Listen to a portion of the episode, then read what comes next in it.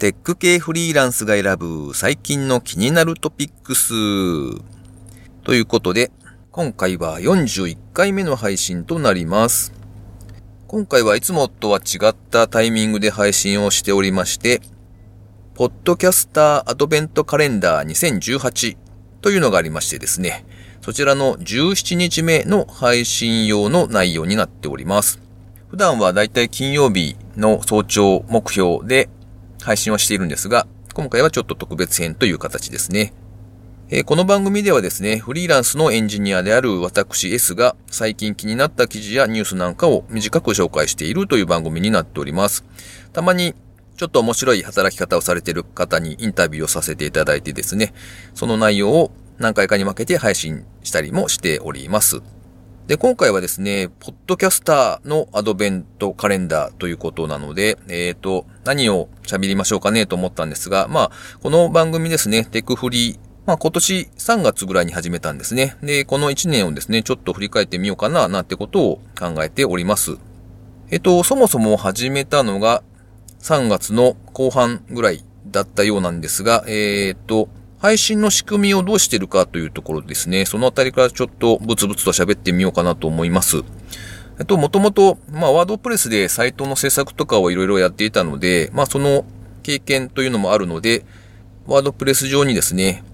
プラグインを乗っけて、で、そこで音声ファイル、MP3 なんかを配信してやればいいなということで考えておりました。で、まあ、候補になるとすればですね、だいたい出てくるのが、 PowerPress Podcasting plugin by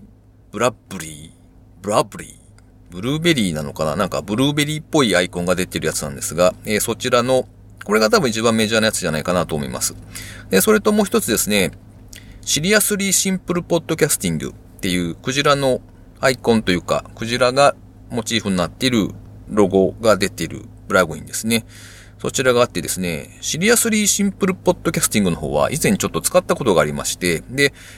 その名の通りですね、シンプルなのはすごくいいなとは思ってたんですが、なんというか、どうも痒いところに手が届かないというかですね、ちょっとシンプルすぎるなっていう経験があって、えっ、ー、と、ちょっと、このあたりは今はもしかするとは変わってるかもしれませんが、えー、そういった経験があったので、まあ、大御所というかですね、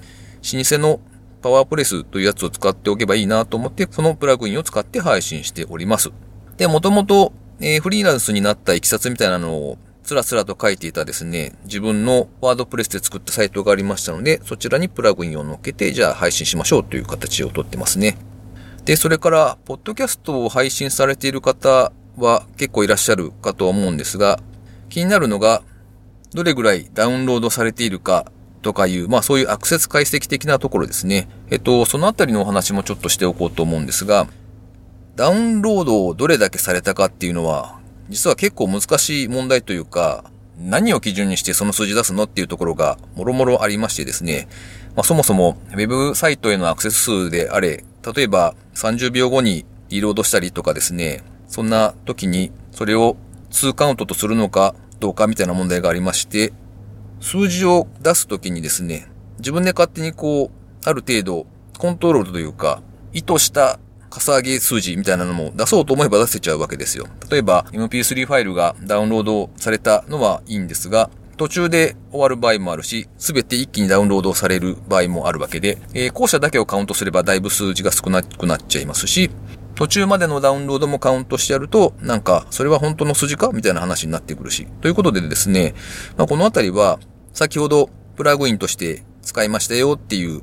パワープレスの方ですね。そちらで計測してくれる数字があるので、まあ、その第三者的な目から見た、そのカウントされている数字を使いましょうということにしてあります。で、どんな感じで増えているかと言いますか、まあ、どんな感じで増えていないかといった方がいいのかもしれませんが、そんなあたりを話しておきますとですね、配信して8回目ぐらいですね。なので、だいたい2ヶ月経った頃、どうだったかというと、多分その時点で、ちゃんと聞いてくれてるというか、まあ、定期的に聞いていただけてるのかなという数字としては、おそらく30名ぐらいでしょうねっていうところですね。ちなみにパワープレスの方でもですね、その定期購読されている人数っていうのをこう明確に出してるわけじゃないし、まあそもそも多分それをやろうとすると、ちょっと難しいというところがあるので、えー、まあ大体こんなもんでしょうねっていう目安の数字をお伝えする形になっちゃいますが、その後ですね、つい最近ですね、40回目の配信が終わったところなんですが、えー、9ヶ月ぐらいかかって、えー、多分100名ぐらいの方は割とコンスタントに聞いてもらえている状態ではないかなというところですね。えっと、この数字を聞いて、え、そんだけなの？みたいなことを思われる方もいらっしゃるでしょうし、うんうん、まあそんなもんだよね？って思われる方もいらっしゃるとは思うんですが、まあ、ポッドキャストってこんなもんかなっていう気はしております。なので、えっ、と、なんというか、配信を開始されてすぐですね、なんか、こんなコメントいただきましたとかっていうのを、こう、他の番組のところで聞いたりするとですね、なんかこう、胸がざわざわするわけですね。な、なんですと？みたいな感じがして、羨ましいなとか、まだまだ頑張らねばなと、そんなことを考える次第ですね。と、あとはですね、えっ、ー、と、振り返ってみて、まあ、良かったこと、いまいちだったこと、もろもろの感想なんかもちょっと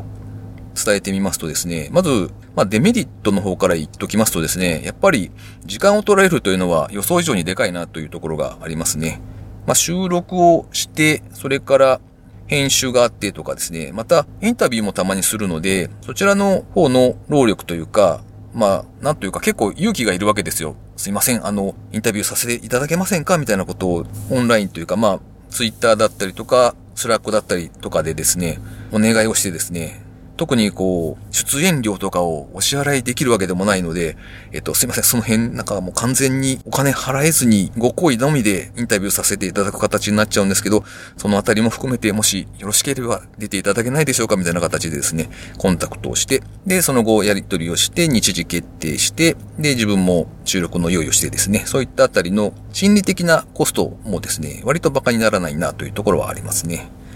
で、そして、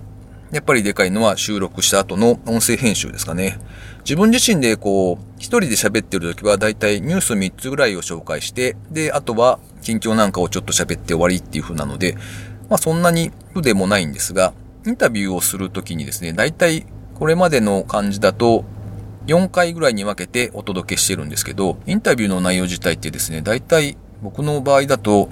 1時間45分から2時間ぐらいの長さになるわけですよ。で、それをきちんと音声編集してですね、例えば、あのーとか、えーみたいな、まあ、ヒゲって呼ばれますけど、そういった部分も削ったりとか、もしくは話のテンポ的にですね、なんというか、まあ、できるだけゲストで出られてる方が、なんというか、いい感じに聞こえるようにというのは意識しながら、ちょっと、間延びしているところを詰めたりとか、そういったこともやっているので、そうすると、これまでの経験上ですね、例えば、最終的に30分の音声番組を作るとなると、編集には少なくともその3倍、1時間半以上、よくてそれぐらいですね、の時間がかかるんですよ。なので、まあそのあたりでかなり時間がかかってしまうというのはやっぱりデメリットというか、まあ仕方のないところかなという気はしていますね。じゃあ反面ですね、メリットというか良かったことは何かあるのって言われますと、うーんと、まあ一つ一番大きいのはやっぱりこう感想のコメントみたいなことをいただけるようになんとかなってきたかなというところなので、そういうのをいただけたときはやっぱり、ああ、やっててよかったなというかですね、なんかこう、ほっとするというか、嬉しくなるというか、そんな感じの時ですね。で、それから、えっと、まあ、インタビューしてて思うのはですね、やっぱり、例えばツイッターで繋がっている人とか、スラックでたまにやり取りをするという方であってもですね、なかなかその普段どんな風に仕事をしているかとか、どんなことを考えているかとか、そういったちょっと深掘りしたお話というのを聞く機会ってなかなかないと思うんですよね。なので、そのあたりをこう、インタビューさせてくださいっていう話の流れの中で、いろいろとこうお聞きできるっていうのはなかなかやっぱりとても新鮮ですし、いろんなお話が聞けて、なんというか役得だなというのはすごく大きいですね。なので、まあ、時間がかかるとはいえ、やってよかったなというふうに思っております。で、今後どうしていくかなというところなんですが、まあしばらくはですね、より多くの方に聞いていただきたいというところをちょっと進めていきたいなとは思っております。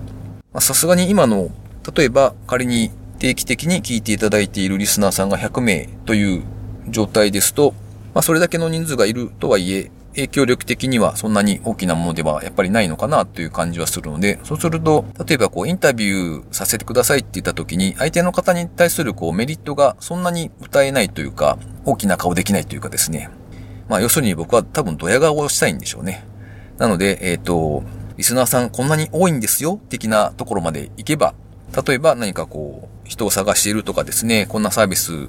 出しましたっていうような方に対して、あ、この人面白そうだなと思った時に、あの、インタビューさせてもらえませんか？ポッドキャストというものをやっておりまして、えー、リスナーさん実はこんなにいましてね、みたいな、そんなことを言いつつ、こう、ちょっと、どうですか？みたいなことを言いやすくなるなというのがあってですね、そんな姿を目指していけたらなと思っている次第ですね。はい。ということで、えー、自分自身のポッドキャスト番組の1年を振り返ってみるという内容でした。ちなみにですね、次のインタビューをさせていただく方をまだ決めきれていなくてというか、候補が今のところはなくてですね、この人の話を聞いてみたいとか、もしくは、俺が出たいみたいな方がいらっしゃればですね、ハッシュタグカタカナテクフリーでですね、つぶやいていただけたらと思います。ということで、今回は以上となります。明日はですね、ポッドキャスターアドベントカレンダー2018の発起人というか、まあ、立ち上げた方のカネさんですね。最近なんか、偉い番組の数が多くて、この人すげえなと、えー、先ほど伝えたように僕も散々編集で時間がかかっているので、たくさん番組を立ち上げて、よくやっていらっしゃるなと、ちょっと尊敬しつつ聞いているカネさんが配信する番組が18日目となる予定だそうです。そちらの番組も聞いていただけたらと思います。それでは、お聞きいただきありがとうございました。失礼します。